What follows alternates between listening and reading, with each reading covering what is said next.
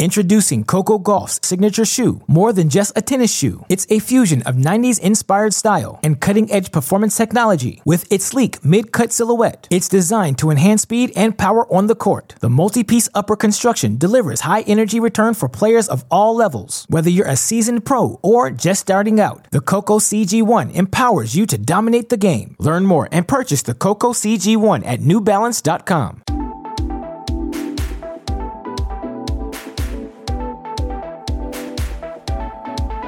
So another hotel room. I think it's a hotel room. I don't recognise this as a room in your house. I'm It's, trying to uh, give you a little yeah, some, tour. some funky Can you see lighting going on. Where are you? Yeah, I'm in Milan, Milano, for padel, the final week of the Premier Padel season. And you know what's terrible about Milan or about Italy in general? No, I don't think there's anything terrible about Milan slash Italy. Is there? Pasta. Well, well, I mean, It's- that's one of the best it's, things. It's a well, it's no, well, it's a bit like my baguettes in France. They're um, because it's in a lovely hotel in Milan, quite near the venue, the Allianz Cloud, where the Next Gen used to be hosted. right. Yes. But what we do as part of Premier Padel, we um, sort of eat together. So there's food laid on for for the players, the staff, the coaches, and you all sort of eat together. Now, I fell into this trap when I was working at Chelsea Football Club, and you'd go on pre-season. They would have, in this case, they'd have their own chefs, and you'd have a bit of the hotel sort of sectioned off, like the ballroom or whatever, and you'd eat, and you'd see them eating, and you'd think, well, I can eat that because they're eating that. Yeah. Uh, big difference. Big difference. They might be training five hours a day. They might have a three and a half hour match. I'm just walking to the arena. So I might think, well, I can start with the antipasti and then I can have the pasta and then there's the meat dish and there's another dish. And then you go up to desserts and there's the number three player in the world in padel having lots of desserts. But they're going to burn it off or they've already burnt it off. And, and you get into the wrong mindset because we're sitting in a commentary box talking. So I've had to do a lot of running to compensate for the for the lovely food. Yeah, and it's funny, isn't it? Because it's um, because it's sport that we work in. It feels more active than it is, and actually, we're just paid to sit down, sit down and watch. Every now and then, Or- we stand up in a commentary box. Every if it's a long match, we might you stand can, you up. Can stand up, yeah, exactly. But I mean, even with a commentary box, you've got a beautiful window and you're looking at a great view, and of course you're there with the action. But it, it's no Yeah, different yeah. to watching TV at home in terms of the amount of steps you're taking. We, we don't, we're not on a treadmill as we're going, but you do sort of. I work in tennis. I work in sport. That's what I do. I'm so active, and uh, yeah, you're not really. Um, and matches can be be long, but you talk about that the difference between athlete and regular people. Imagine being an athlete for your entire life and being able to eat like that, and then snap of the fingers and you are a regular person. And you have to completely change your entire approach to food. Uh, it, it takes a while. It takes a while. I didn't think about that. It must be really hard because in, in in general life for the normal person, that does happen as we get older, but that happens over a period of time, and you can prepare yourself for it. But as you say, if you you make this decision to retire and you play your final match the next day, I imagine it's almost immediately you've got to adjust to what you're eating and, and how. As I say, I'm following these players, the best in the world in their sport, up to the buffet, thinking, well, they're having this, so surely I can have it, which is is the wrong mindset. And as you're saying, if you've done it all your life, then you have to suddenly completely adjust what you can eat. It's a bit like, to be completely aside, it's a bit like my equivalent. The only the, as close as I've got to being able to eat what I like was breastfeeding. Right oh i thought you were going to say pregnancy because for me it was pregnancy and it's, it's a similar thing. It's like it's long enough nine months to sort of totally change your habits if you know what i mean because you're consistently you know you're on your way to work you're picking up this and that and whatever and then all of a sudden you have to stop doing that No, I was I was so sick during pregnancy. That's probably the least I've eaten in my entire life. Um, but with with the breastfeeding, because I had two, obviously on the go at the same time. That's that was a thousand calories I was burning per feed. A thousand. yeah I mean, I was eating the most wonderful things, but then when it started tapering off and stopping, all these lovely things that I was eating, like whole packets of whatever and pastries, I had to suddenly stop, and it was actually quite hard. So that's probably the the closest. Although as a professional athlete, you were not eating the kind of things I was eating when I was breastfeeding. Yeah, maybe not. But yeah, it's, it's just about changing habits, really, isn't it? And portion size. that's the thing. So you could just eat, you know, a very large bowl of pasta. Um, as a dinner or as a, a lunch, you know, just a, a, large full bowl of pasta. It, look, it, it's no different to a bowl of pasta you might get out if you go to a restaurant or something. You know, you can get like a, you know, a, a proper bowl full. But um, you know, so it's not excessive. It's just that you wouldn't be eating that amount every single day. You know, when you go to a restaurant and you've sort of overeaten a bit, Yeah. you're feeling pretty full. You know, you just you wouldn't do that every single day. Um, so yeah, it's just more about um, yeah portion size, I suppose. Um, also, you know, you were just sort of eating constantly. Um, you just you it's because as soon as you when you watch players in their matches, they're you know having gels and bars and stuff. You sort of need to train that as well. So you do that with your training. You, you know, as soon as you finish, you've got to get something in you. If you've done like a hard weight session, you've got to eat like yogurt and banana now. Like it's got to be now. This is your window to eat, and it it's it's sort of it's part of your job. Um, you know, and a lot of food doesn't taste brilliant because it's just it's fuel. It's part of your job. It's just that that that's it. You don't you're not putting all the sauces and everything else onto it. So. Uh, yeah, no, definitely, definitely an, an adjustment. But uh, I don't. You don't need to be scared of pasta. Pasta's brilliant. It's so good. No, it's it's brilliant, but there's just too much, and it's a buffet, so you can keep going up, and you can keep going up. But I am, I'm doing my runs every day, and I'm then sending a picture of either the time on my phone or the treadmill, wherever I am, to my friend, just to make sure I keep doing it. So then I think, all right, next day I've got to do it again. So I'm balancing. Let's.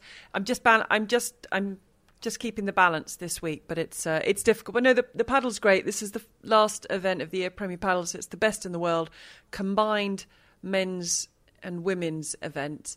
And uh, look, a lot of people in the UK, well, they're talking about it more and more now. But obviously, in places like Spain and and Argentina and Brazil, it's been there for years and years and years. It's it's it's a wonderful sport. It has tennis scoring, so in terms of adapting to coming into it that made it easier. Some things very, very different. And a number of the players started in tennis.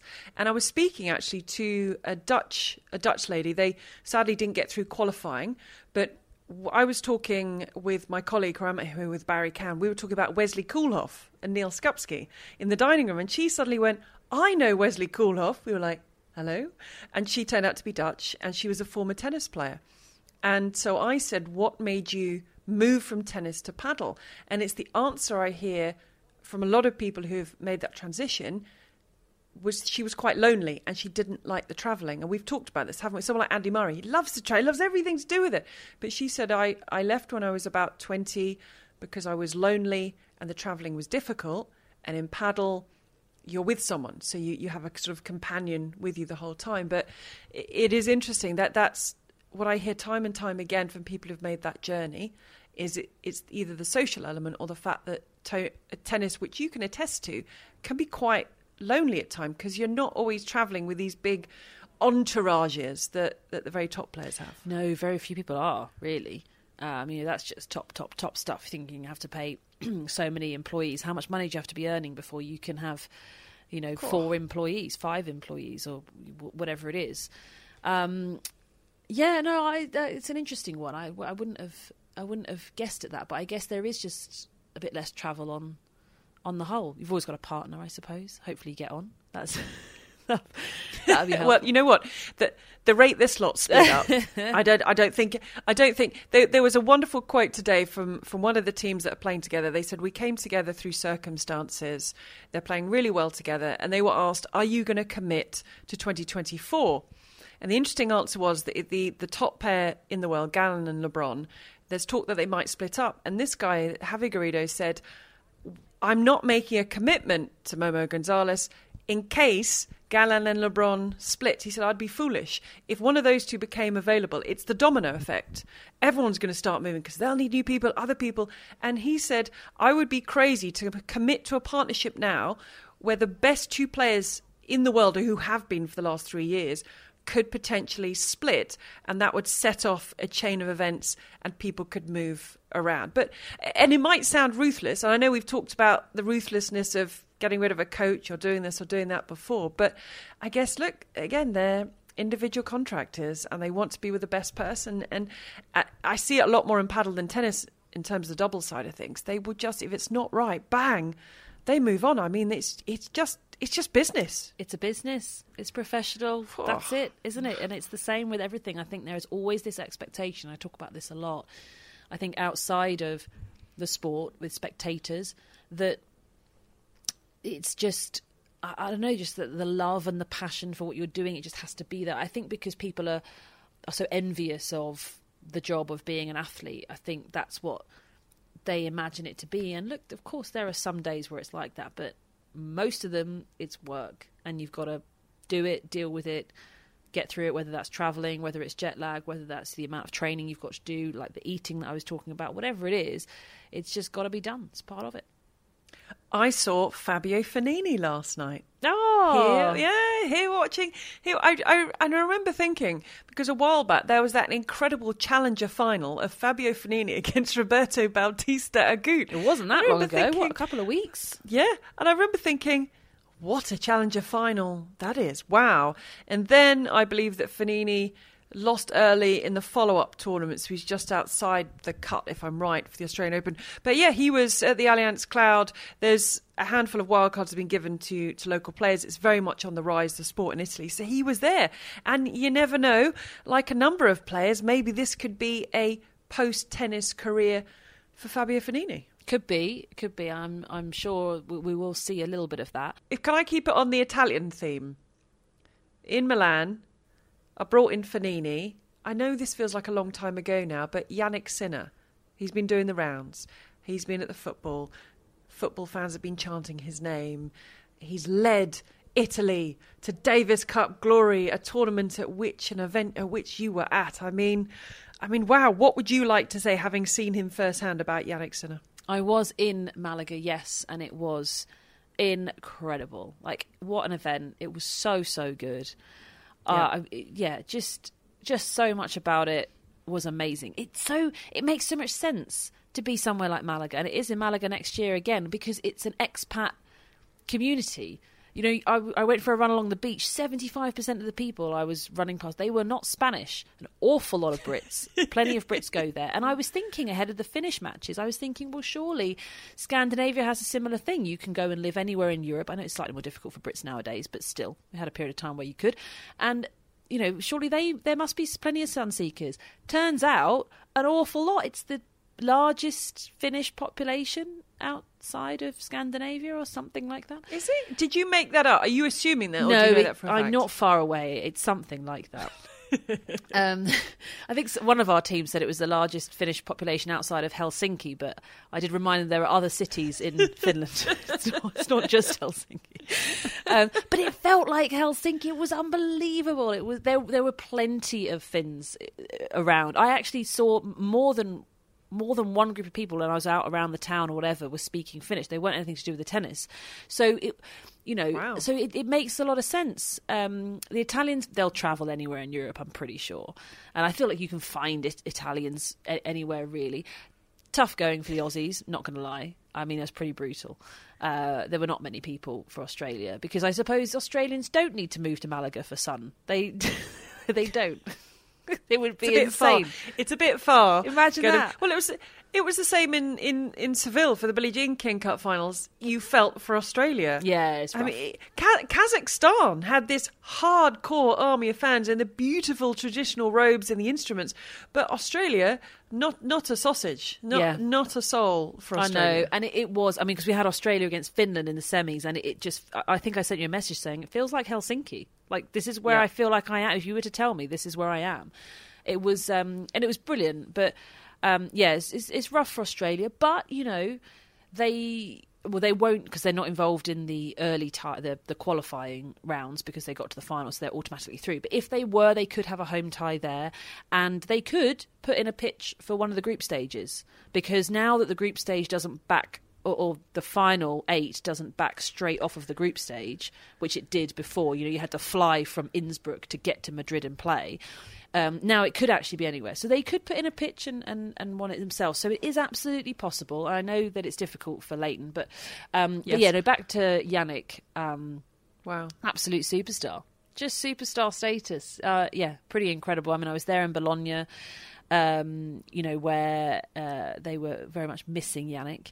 Um, but yeah, what what a, what a team! uh, on, on, honestly, and it, it's amazing when you think about it, just how few countries have won Davis Cup over the years. Over the, I mean, it's such a long running cup. Um, it's extraordinary, I, you know. But it, it's it's a lot less than you think, and um, you know, Italy have only won it once before. It's the only time, and you would have thought they would have been able to win it another time. But um, but yeah, no, it was it was wicked, and it was great to see Berrettini on the bench as well. He wasn't obviously part of the team, but he just wanted to be involved. He just wanted to be part of it. Just wanted to feel it. Um, and yeah, it felt. I mean that that win. I mean the semi final against Serbia is genuinely the best thing I've ever commentated on. Oh wow, okay. It's not necessarily the best thing Yeah. I've ever seen because I haven't commentated on everything that I've seen. but in terms of what I've actually been commentating on, it was unbelievable. Can you imagine being on the Serbian bench? You're 1 0 up because Kecmanovic has done the business in a really tight match. You've got Novak Djokovic out there. He's three match points up on return. Love 40, right? He's three match points up. You know, and you think.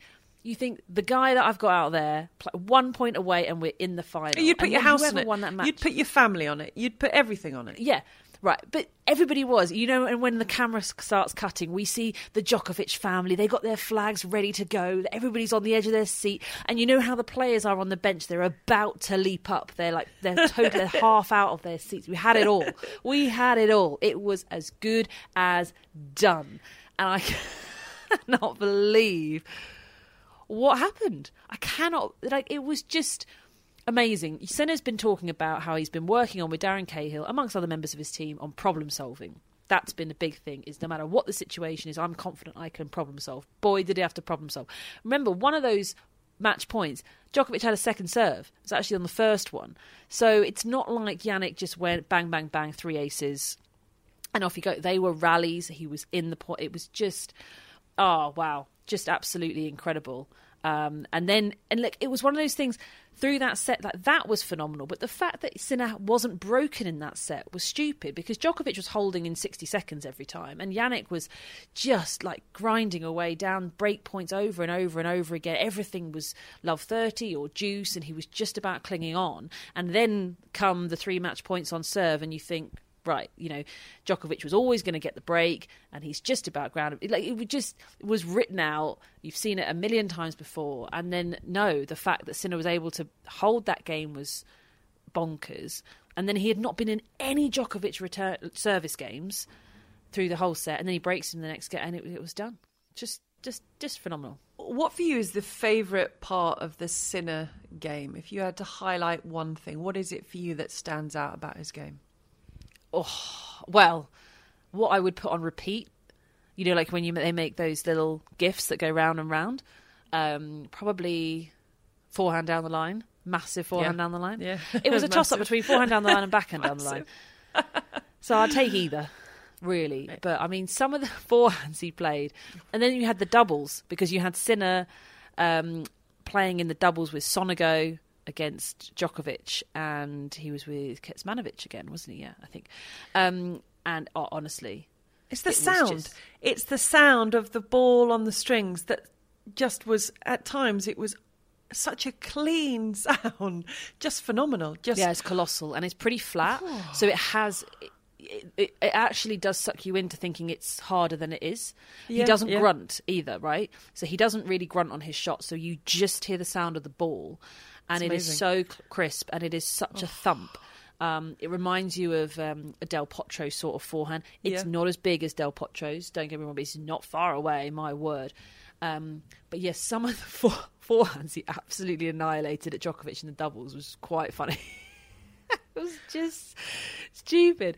Um, but yeah, there you go. I mean, honestly, like he's he's in, he's incredible. What a year he's had, and he last year was a bit of a settling year for him, wasn't it? Just finding his feet. He had to, he had his new team. He had to sort of work things out, and then this year it's been outrageous. And of course, the addition of Darren Cahill has been clearly fantastic and has worked all the way through.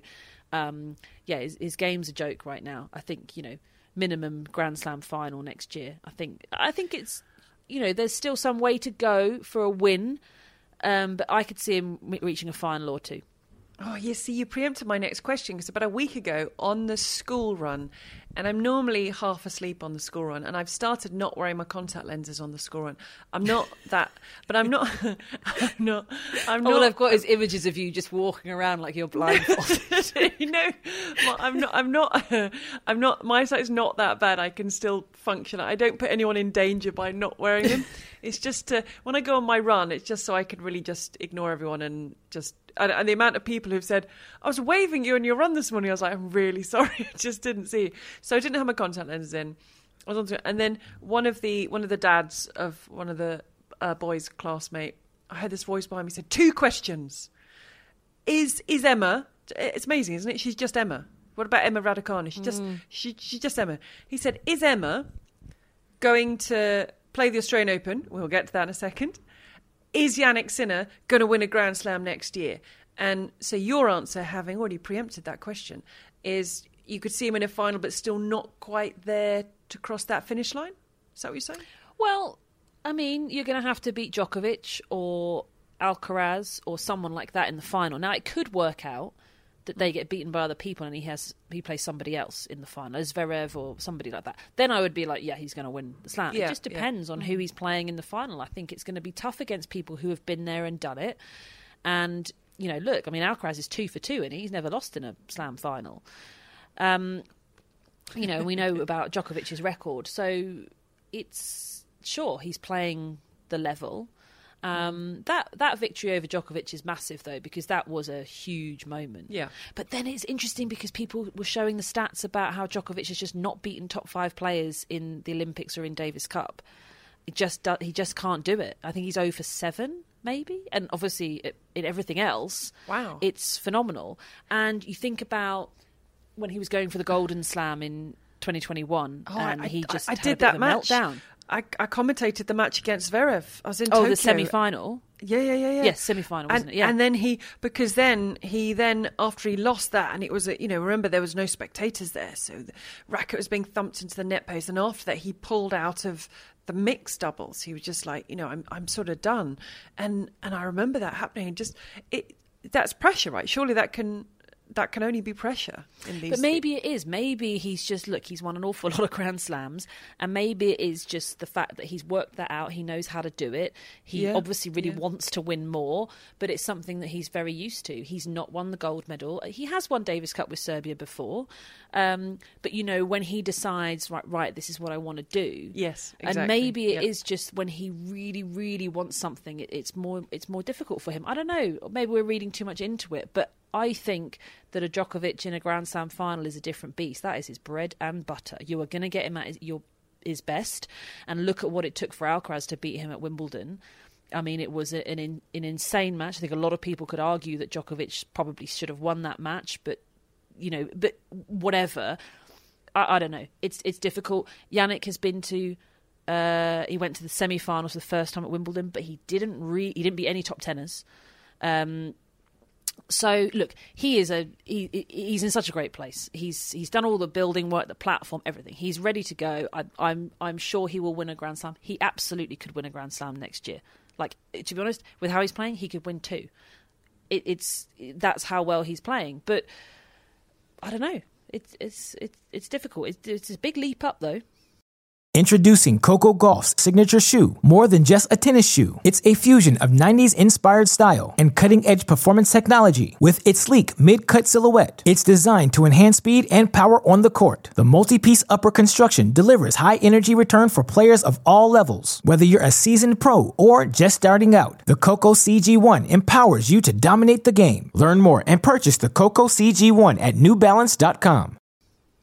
And on the the Emma Raducanu point that he was asking me about, at that point we didn't know. Now we know that she has entered for the Australian Open, but currently sitting outside the automatic entry because there's an awful lot of protected ranking people. I think there's a couple of couple of players in the top 100 aren't going to be the Belinda Bencic because she's pregnant with her first child, and actually there's no Bianca Andreescu who is mid 90s. I think her back is still not quite right, but there's an awful lot of protected ranking people in there. It's just pushed the cutoff a little bit. And what is it? Raducanu's about about six out or something as things stand. Yeah, she'll probably squeeze in. Um, you know, look, there's plenty of time for that that to come down, and it does tend to tend to drop by a few. But yeah, there are just an awful lot of protected rankings. but look, hey, she's one of them, so you know you Yeah, can't no, complain. Um, but yeah, nowadays there's so so many, um, and it is. Um, I would like to say perils, maybe not perils. We talked earlier about um, Wawrinka Fognini Challenger Final, but this is what happens if the prize money goes up and up and up and up and up, and it has gone up in a ludicrous way in the last ten years. I'm not saying it's wrong that it's gone up. I think it's right, but it has Yeah. gone up at a scale, like at- at a speed, right? Um, it you know people are going to play longer people are going to wait until the you know they'll do a Karlovic until their ranking has just completely fallen away. People will be playing in challenges because it's just it's worthwhile now. It's it's much more worthwhile. It's not you know so it's it's part of it. It's why we're getting these older players. You've got those sorts of protected rankings. You know people are just going to want to play as long and as as possible as they can. I mean what is it six- 70 grand for the first round of a slam now um, so you're going to be you're going to be turning up. You're going to be making that flight. You're going to be turn- there's no th- there's nobody who's not going unless they physically can't. Do you think? And then there was talk if Emma Raducanu, if enough people don't drop out, she doesn't get in. It would be qualifying, or could apply for a wild card. That would depend on a number of things.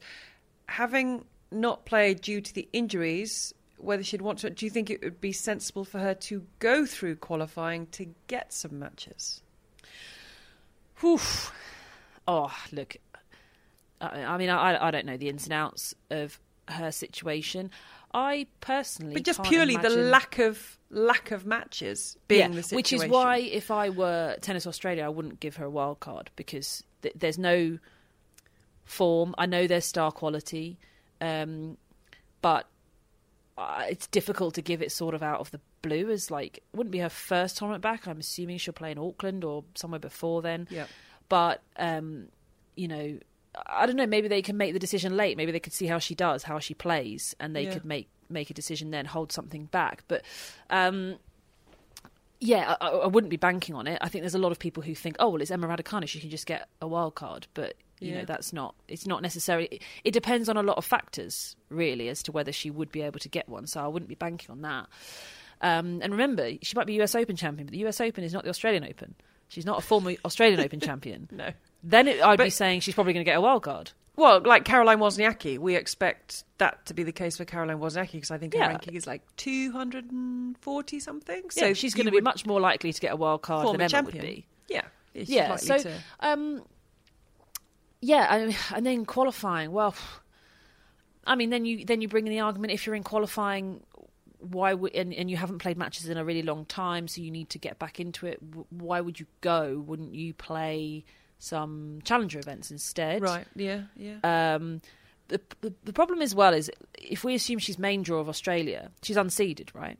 So she can go and play Coco Gauff first round, Yeah. and you know it, it's it's hard to see how her game would be ready, right? She's not played in a really long time, um, so th- there's an argument. I mean, if if I were putting it together, I would be saying something like, go and play some challenges, some 60k, some something else on, get some matches under your belt, see where your game is at, and then maybe come back to the tour, Indian Wells, Miami, sort of time. And the reason is because there's 32 buys in Indian Wells and Miami, so you are guaranteed to not be playing a top 32 player. You know, Australia, you know, it's a big trip to do as your first trip. You know, you can she could go and play. Um, I don't know. what- Yeah, you she could probably go there and play three matches over the course of a month. That is not ideal when you're trying to get back into playing and competing. You want to be playing three matches a week, not three in a month. Um, you know, like if she were to lose first round of, of each event, which is you know a likely a likely scenario, it's draw dependent. She's going to be unseeded and she's totally out of form. So, um, you question whether she would do that at all. It's really tough with scheduling, especially when you're coming back from injury, because it's so easy to say, "Oh, there's a tournament. Let's go and play that one." Oh, there's a you know, you know, this one's on here. Let's go and do that, and to not necessarily see the bigger picture. Um, yeah, I don't know. Does that make that, sense? It's yeah, but it's that lure of the Grand Slams. I remember it was a, a year or so ago. Seb Korda didn't go to Australia, who was playing in America, and a few years before that, I remember when Felix Auger-Aliassime didn't go. Everyone's like, why on earth are you not going to play in a Grand Slam at the Australian Open? Because that that that wasn't the route they were taking. They wanted to try another route, and look, all routes are different. Everything suits different people. But I no, I can definitely see what you're saying. But at the moment, she is she's on the entry list. We'll wait to see what happens there. It's Uh, just about it's- it's just like if you like what does she need, right? The answer is matches. Matches. I don't think anybody would say anything other than she needs matches. Get out on court and compete. Lose, win, draw if you can. Like just any of it. You just you just need matches. And if you're saying that actually the likely situation um, or a likely situation is that she would go and have three matches in a month, that is just not on earth. It's just nothing. No one would choose that. And if it's the likely situation, then why why why would you do it? But you know, Because I guess uh, yeah. in your mind, you think that's not going to be the situation. Even if, I don't know, maybe there's a case where the, the team course. is saying that is going to happen, but you as a person, whether it's because you're, you're positive or you're looking back on what you have done or you know what you can achieve, you're thinking, well, that's not going to happen. So it must be quite hard as a player to maybe change your expectation, even if you are coming back from injuries and that's more realistic. I imagine in some cases it's quite hard to think you're not where you were. Do you see what I mean? so Like- hard so hard and and it's, it's easy for me to sit and be objective of course you know the amount of times i chose tournaments because i wanted to play them not because it was the right decision you know it's, it's the same for everybody um, but when you're coming back from injury it is crucial that you make the right decisions. We've seen other players suffer the consequences um, and really struggle. And it's and, and players just as good as her. Maybe not grand slam champions but players who are just as good just as talented. Um, so yeah, it's it's going to be tough. And look, she can turn around and go, "Well, I think the last time I was in Grand Slam qualies, it went quite well." So sure, who's to say she can't do it again? Because it seems ludicrous that she could do it again, but it was ludicrous she could do it in the first place. So look, all these conversations have to make. So this is just as I say, like if if in in uh, whatever world it was I was advising on it, that's that would be my advice. But I'm not. I don't advise on anyone. I'm very. Apart from your children, um, so excited about Australia, or that you know Osaka's coming back, and Angelique Kerber just signed up for Hamburg already, so she's putting a season together. We know that Caroline Wozniacki. I just it it's going to be a lot of fun. We know that Rafa Nadal. I know Craig Tiley said this months ago he was going to be there, but now we know he is going to be there because he's entered Brisbane, and that will go through to Australia. It, it's the start of the year. We look at those players that we're we're hoping, expecting to do great things, move forward. We're also going to have a lot more married people because a lot of people have got married. I don't know if you've noticed this. We forgot about this off-season thing that happens after Wimbledon, and it happens at the end I of the thought season. it just happened after Wimbledon. I never remembered so many happening at this time of year. I thought it was just all about the Maldives, but we've we've had a Potapova marrying Shevchenko, Yep. Sandgren, Rogers, Shelby Rogers. Well, they didn't get married to each other. No, so no, I'm not marrying. Shevchenko and Potapova did though. Just Oh, yes, say. yeah, exactly. That's why sorry, it sounded- They, they, I, I'm not marrying people off, but they did get married to each other together. Uh, Shelby Rogers married her fiance, Tennys Sandgren married his fiance, James Duckworth, etc. I think there's another Australian as well in there. I, I just, I mean, it, I, I guess it's the time when if they're going to have a little window, this is going to be their window, right?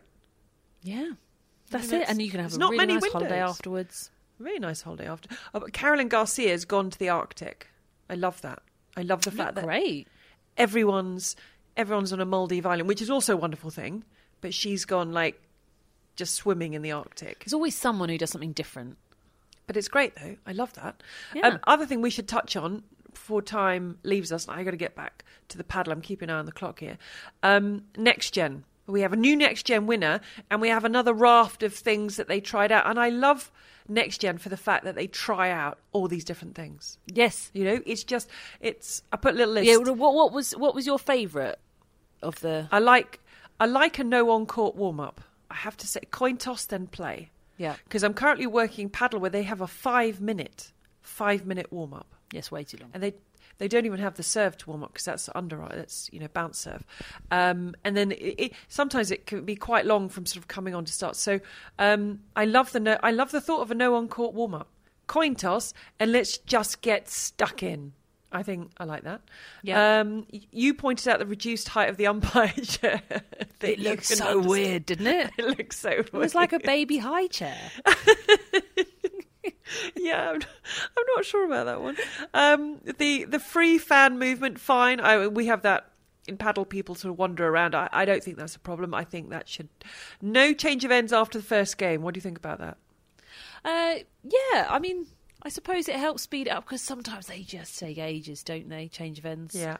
Like first game, they might as well be sitting down. They've got to take one drink and then another drink and another drink, and they got to just you know, just walk. When it was first introduced, because it wasn't always like this. You used to well, the rules were different for any of our younger listeners. It used to be so say it was five four, and then you win the next game to win the set.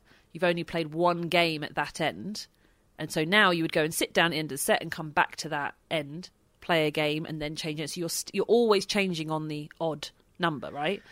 Um, but it used to be that you would you wouldn't sit down. You would five four, you win the game six four, and you just carry on, play the first game of the next set. Then you Yep. would go and sit down. So you would just always sit down, if you know what I mean. You would never Yeah. have a walk around. And then when it was introduced, actually we're going to sit down at the end of a set, and then you can you're just going to walk around at one love. Um, everybody used to just walk around. It was really quick. Just, you just walk to the other end. No one was having a drink. No one was doing anything. Whereas now it's like a whole thing. Um, and yeah, we need to tighten up on the time with that. I think. Do you think we have young listeners? How young would they have to be to not remember that? I mean, I Well, played what, with what that do you, scoring. what, so what are you calling young? anyone then- younger than me, Oh, I'm still so- young. My you're age and younger, but it's going you're to be that for eternity. So even when I'm 50, my age and younger is young. So is, uh, is that okay? So that makes me old because I'm older than you. Does it? Uh, no, it's not old and young. Oh, well, you paused. You, thought. You thought. What am I going to say? what am I going to say? It's not going to be offensive. No, I. I. Well, I'm thinking young. I'm thinking kind of early twenties. I don't think we have many Yeah. of those. You don't think we've got any listeners in their early 20s? No, I, I don't think so. I mean, look, Okay. prove me wrong. Well, I I'm can cut sure. that bit out then, that explainer for. no, keep it in. Sorry there, for there might wasting be, your time, 30 somethings. There might be someone who's middle age who's listening to it with a younger person, so it's worth keeping in for them. Mm. Do you see what I mean? Um, Hamad Medjedovic, Yes. next gen champion, one He's to watch out for next year. I haven't seen. I've seen some of him. I haven't seen an awful lot of him, but from what people are saying, big serve, easy power off the forehand. Now it's got the mantle of being the next gen winner. To ta- I mean, you know me, Arthur Fils is, is my one for. I, I thought he was going to cruise through to the title of next gen. I was watching his matches, going, "Ah, this guy in 2024. I mean, he still got to the final. well, but, he nearly um, did. He nearly did, exactly. Well, he He- ne- know, he he was- nearly just did, came up a little did. bit short, but A little bit um, short. yeah, he's off to train with Nadal, isn't he? So he'll. Is it Nadal he was going to go to? Yeah, Yeah, Nadal. yeah. He's been Um, he's been invited. Yeah, I mean, look, Medjedovic has got uh, yeah big shoes to fill. Every next gen champion has been pretty phenomenal in their follow up season. It's that yeah. I mean, you think about the champions that we've had in recent years, and you're talking about Alcaraz and Sinner, and you know it's pretty it's pretty bonkers. So this was the first year that felt a little like there was a little less star power in it. Yeah, but it's possibly agree. because you had Sinner and Rune who qualified. No, no, not Sinner. Sinner would be too old for next gen. Rune and Alcaraz who'd qualify. Anyway, so you- the the top two weren't there. Yeah. Um, so they qualified for for the tour finals. So you were missing the top two, who are obviously the star power, and I think Arthur Fils had a fantastic year. So he was really the Yeah, big absolutely. name. But there's quite a lot a lot of unknowns. I mean, look, the tennis was still fabulous, but that's how it goes. Um, but yeah, we'll see. Before time goes against us, because I'm going to get back for my next match, um, you sent me a picture of your Christmas tree. You've got like a carpet that your Christmas tree is on. That's very impressive. I didn't even suggest that, and you went out and got that. I don't have one of those. Um, it's looking very Christmassy. I'm very happy with it. I'm so, I feel so Christmassy. Looking very. You've got everything. Anything else you need? You got everything. No, I, I think think we're sorted for the moment. Yeah, I, I need a few more lights and a few more bits and pieces, but you know we'll build on it. It's, it's a starting point, and each year we'll build. And the fir tree candle from the White Company is phenomenal. Yeah, I agree. It's amazing, isn't Yeah. it? Just, just that'll make you feel all So Christmassy. thank you for the Um, advice. No, no, pleasure, pleasure. I'm looking forward. It's very Christmassy here in Milan. The hotel is full of Christmassy stuff, but I'm looking forward to getting back and getting stuck in. And um, we will chat more next week. Yes, we will enjoy the rest of padel season, and then it'll be off season. It'll be off season. Yay! Speak to you soon.